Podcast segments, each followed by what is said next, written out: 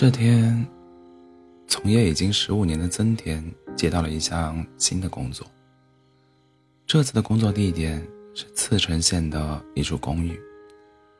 他带着队员拉上了整整一车的工具。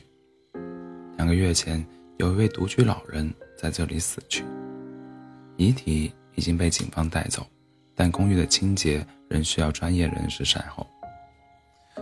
房间里各处的垃圾堆积如山，穿过昏暗的玄关，客厅里满地都是死去的蛆虫与苍蝇，大块棕褐色的污渍散发出难以言喻的臭气。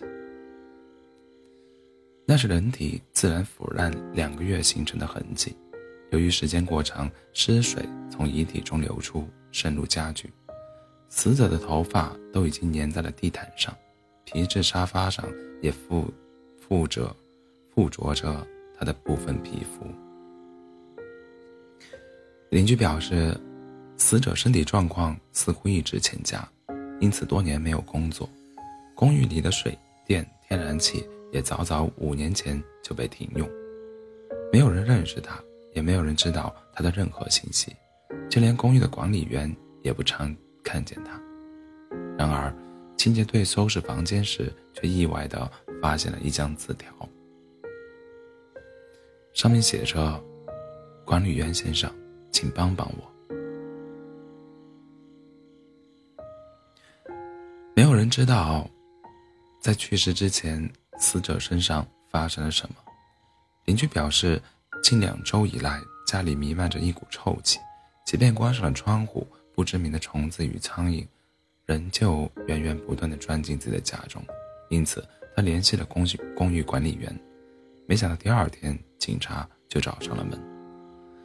死者大约六十二岁，公寓内承载个人社会身份的东西只剩下信用卡、银行账簿、明信片与几张年轻时的照片。他的手头并不宽裕，由于家中停水电被停，所以连卫生间。也无法使用，家里房间里堆放着一排又一排的塑料瓶，作为排便的容器使用。从现场的情况上来看，清洁队清洁队员推测他很可能患有某种疾病，并且长期营养不良。长期处于恶劣生活环境中的死者几乎没有任何社会关系。只有一个已经十二年没有联系过的亲生哥哥。哥哥表示，当年自己曾给他介绍过一份工作，但他却辞职了。他认为我会生他的气，于是拒绝再见面。青年队完成工作后，哥哥来到公寓收拾遗物。最后一次见他，我告诉他随时都可以回来，但他从来都没有回来，所以我放弃了。也许，正是在那之后，死者逐渐割舍了自己所有的社会关系，直至最后无人知晓的事，无人知晓的死去。孤独死在日本已经成为一种愈发严重的现象。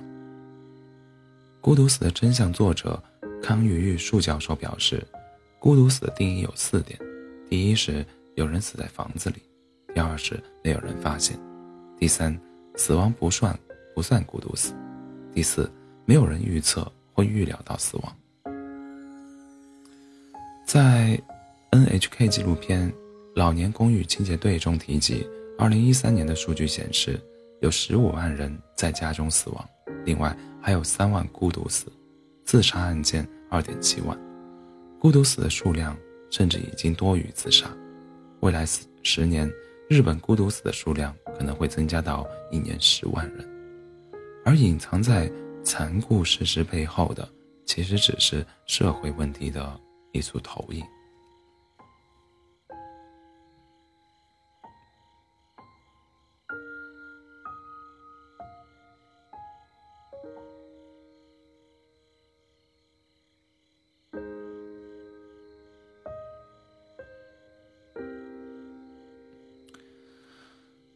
我是一个二十多岁的男性，说实话，我感到非常孤独，甚至有过自杀的念头。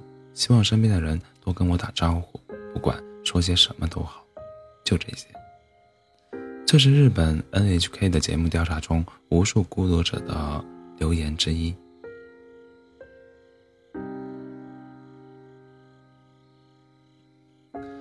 值得注意的是，留言者并非老人，而是一位风华正茂的男性。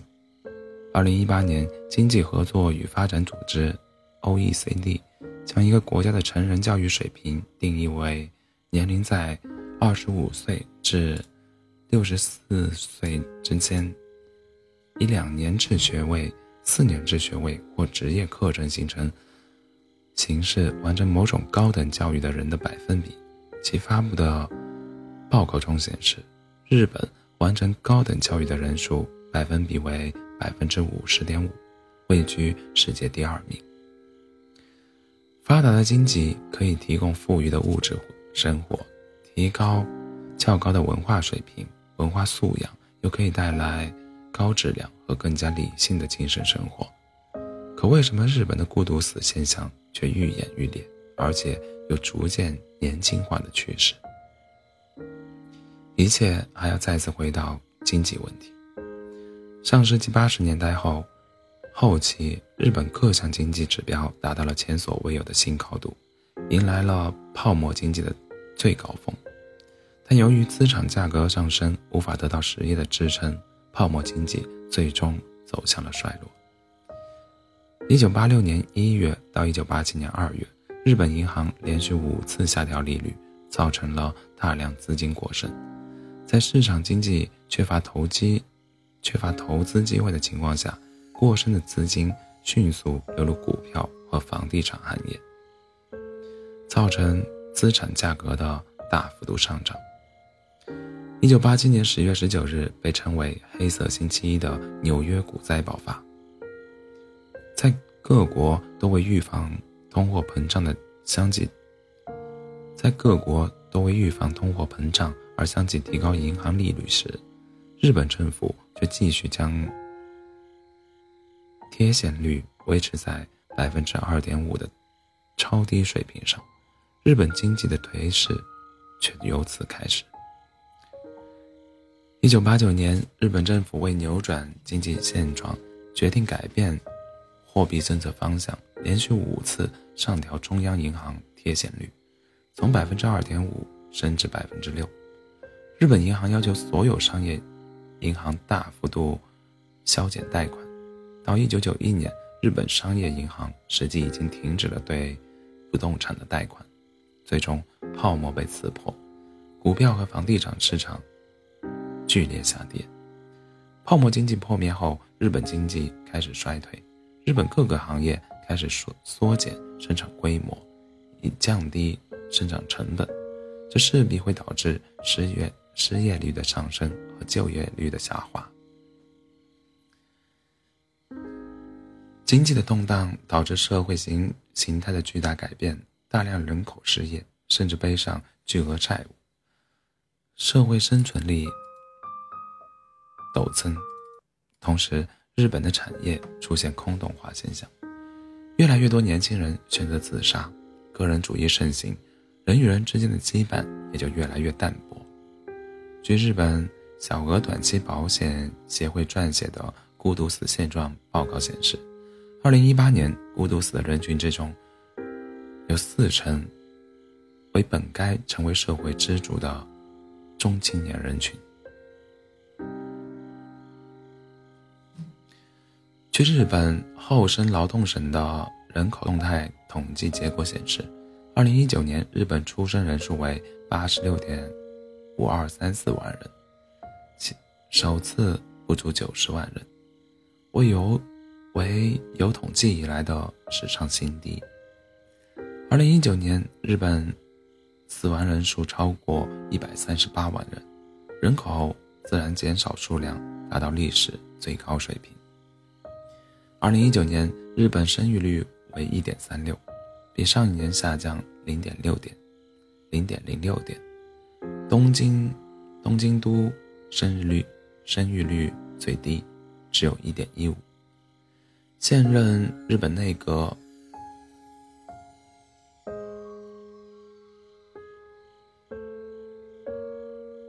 现任日本内阁官房长官关义伟表示，少子化问题关乎关乎日本社会经济根基，将继续采取措施致力于解决这一问题。对于，但对日本来说，这并非易事。目前，政府每年投入约五万亿日元，约合三千四二百三十三亿人民币，用于应对少子化问题，效果并未显现。与此相对的是，日本老年人口的日趋增加。据世界银行二零一七年数据，日本的人均寿命为八十四点一岁，位居世界第一。据日本厚厚生劳动省二零一八年的数据显示，二零一七年日本人均预期寿命继续保持增长，并创历史新高。二零一七年。日本女性的平均预期寿命为八十七点二六岁，男性的平均预期寿命为八十一点零九岁，分别比上一年增长了零点一三岁和零点一一岁，连续六年保持增长，并创历史新高。当一个国家或地区六十岁以上的老人、老年人占人口总数的百分之十或百。六十五岁以上老年人占人口总数的百分之七，即意味着这个国家或地区的人口处于老龄化社会。日本早在一九七零年就达到了这个标准。一九九五年，日本六十五岁以上人口超过百分之十四，达到了超老、超老龄化。据日媒报道，二零二零年这一数字已经高达百分之二十八点七，同时。中国的数字为百分之十二，而未来日本的老龄化率还会继续上升。随着老龄人口的激增，日本社会保障包括养老、医疗、福利等方面的支出，在国民生产总值中所占比率也在不断上升，从一九七零年的百分之五点八上升到二零零一年的百分之二十二。据统计，日本医疗费用。占国民收入的比重，一九八零年为百分之零六点二，一九九五年为百分之七点一，两千年为百分之八。二零一八年人民网的报道报道中提及，预计到二零四零年，日本国民生产总值用于老龄化的老年人的医疗护理、年金等方面的费用，与二零一八年相比，大约会增加百分之六十。持续增加的老龄老龄人口，要求医疗保障更加完善和健全，而经济的衰退又成为医疗投入的绊脚石，这就意味着相当一部分老年人会因为医疗保障不到位，最终孤独终老。此外，在山区、孤岛和偏僻地区生活的人们，虽然享有国家医疗和各种福利，但是却不能及时得到医疗服务。被称为有保险无医疗，这种无医地区在日本有一千个左右。越来越多老无所依的老老年人口，正在必不可免地走向孤独死亡。日本时报报道称，受新冠影响，人们比以往任何时候都更加孤独。日本的自杀率历经十年连跌之后。在二零二零年首次出现上升。据海外，据海外网报道称，日本首相关义伟决定任命内阁府特命担当大臣坂田泽治担任第一任孤独大臣，以努力减少该国居民的孤独感和社会隔离。并应对自杀率上升的社会问题。关于伟表示，日本妇女比男子遭受隔离所带的影响更多，而且自杀的人数呈上升趋势。因此，他希望坂田泽治能发现问题，并全面推广政策。让我们再次回到文章开头的那位死者，在他死去之后，他邻居表示，应该有人提前帮帮他。我只是个邻居，无法帮上什么忙，也无法为他做什么。但租房公司应当帮帮他。而当租房公司的管理员则表示，我们对大家的关心都是平等的，每个人都会得到相同的服务，无法对他有特殊的服务。或许，对于那些孤独死去的人来说，需要的不是一项政策的推广，而仅仅是一位来敲门的人。